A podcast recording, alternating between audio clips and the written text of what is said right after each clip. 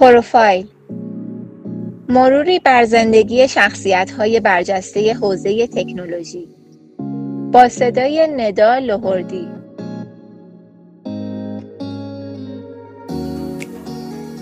سفراکت در ستایش تجربه گرایی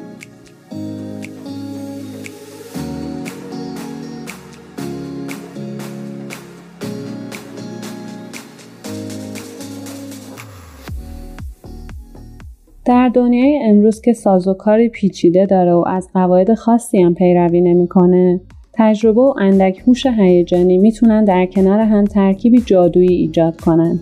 به همین دلیلم هست که حالا دیگه تحصیلات مرتبط و حتی داشتن تحصیلات دانشگاهی تضمینی برای مدیریت موفق یک کسب و کار نیست. به خصوص در صنعت تکنولوژی نمونه های مختلفی برای تایید این گزاره وجود دارند اما از میان آنها طبیعتا یه نفر می‌تونه عنوان پردرآمدترین مدیرعامل زن در ایالات متحده را به خودش اختصاص بده سفرا کتس با کولهباری از تجربه در بازارهای مالی وارد شرکت نرم افزاری بزرگ اوراکل شد و حالا سالهاست که بر صندلی مدیریت اون تکیه زده.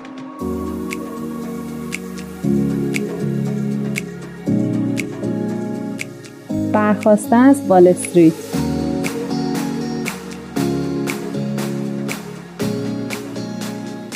در کمتر از یه هفته دیگه سفرا کتس شمع تولد 60 سالگیش رو فوت می‌کنه. اون متولد شهر خلون در استان تلاویوه و در 6 سالگی همراه با خانوادش به شهر بروکلین در ایالت ماساچوست مهاجرت کردند. به این ترتیب بود که سفرا به دبیرستان بزرگ و معروف این شهر رفت و بعد راهی مدرسه کسب و کار وارتون در دانشگاه پنسیلوانیا شد.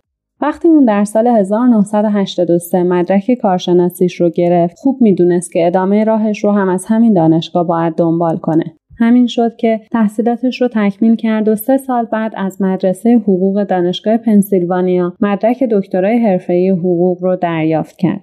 کتس فاصله بعد از پایان تحصیلاتش وارد بانک سرمایه گذاری DLJ شد و در سالهای ابتدایی تنها کارمند ساده بود. اما از سال 1994 به سمت معاون ارشدی رسید و سپس از سال 1997 تا 1999 در سمت مدیر اجرایی این بانک به فعالیتش ادامه داد.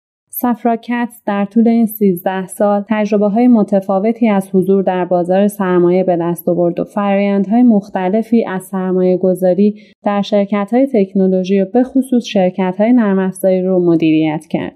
تجربه های نابی که در سالهای آینده کمک خوبی برای پیشبرد اهداف مدیریتی اون بودند. مدیریت بلند پروازی های اوراکل بالاخره در ماه آوریل سال 1999 بود که کتس به شرکت اوراکل پیوست و در کمتر از دو سال از سمت معاون ارشدی به عضویت هیئت مدیره این شرکت رسید. اون در اوایل سال 2004 عنوان ریاست هیئت مدیره اوراکل رو از آن خودش کرد و در این سمت مدیریت تمام فرایندهای مربوط به ادغام و خرید رو به عهده گرفت.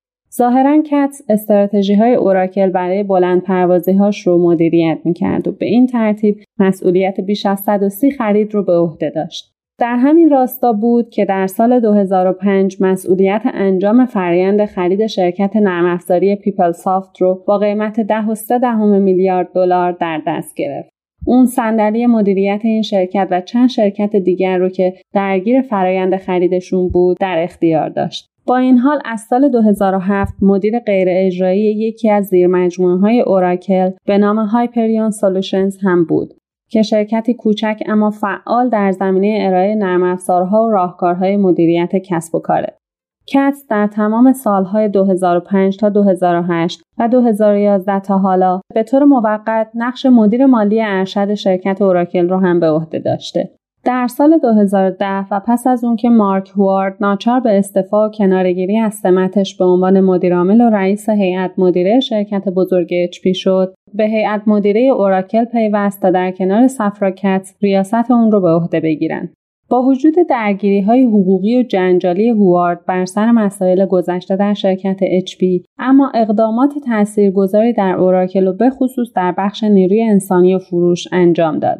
در نهایت در سپتامبر سال 2014 و پس از اون که لری الیسون بنیانگذار اوراکل از سمتش به عنوان مدیرعامل این شرکت استفاده داد کتس و هوارد به عنوان مدیران عامل جدید اوراکل معرفی شدند اما پنج سال بعد هوارد اعلام کرد که به دلیل بیماری نیاز به مرخصی و استراحت داره و تنها یه ماه بعد از اون به خاطر عوارض ناشی از سرطان از دنیا رفت. با این اوصاف بود که از ماه دسامبر سال 2019 هیئت مدیره شرکت اوراکل سفرا کتس رو به عنوان تنها مدیرعامل این شرکت معرفی کردند.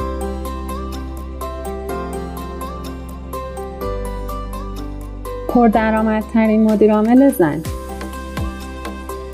مدیریت خوب و تاثیرگذار سفرا کتس در طول این سالها باعث شده تا همیشه به عنوان یکی از مهمترین مدیران صنعت تکنولوژی شناخته بشه. اون در سال 2009 توسط مجله فورچون به عنوان یکی از قدرتمندترین مدیران زن معرفی شد و در همون سال مجله فوربس هم اون رو در فهرست قدرتمندترین زنان در عرصه مدیریت کسب و کار قرار داد. کتس در سال 2011 و 2017 به عنوان پردرآمدترین مدیرعامل زن آمریکا معرفی شد. اون در حال حاضر یکی از اساتید رشته حسابداری در مدرسه عالی کسب و کار دانشگاه استنفورد و سابقه حضور در هیئت مدیره شرکت والت دیسنی و بانک سرمایه گذاری HSBC بریتانیا را هم در کارنامش داره. سفراکت در جریان انتخابات ریاست جمهوری سال 2016 یکی از حامیان مالی اردوی جمهوری خواهان بود و بیش از 150 هزار دلار کمک نقدی به اونها کرد تا جایی که بعد از پیروزی دونالد ترامپ بسیاری اون رو یکی از مقامات بالقوه کابینه دولت جدید می‌دونستند.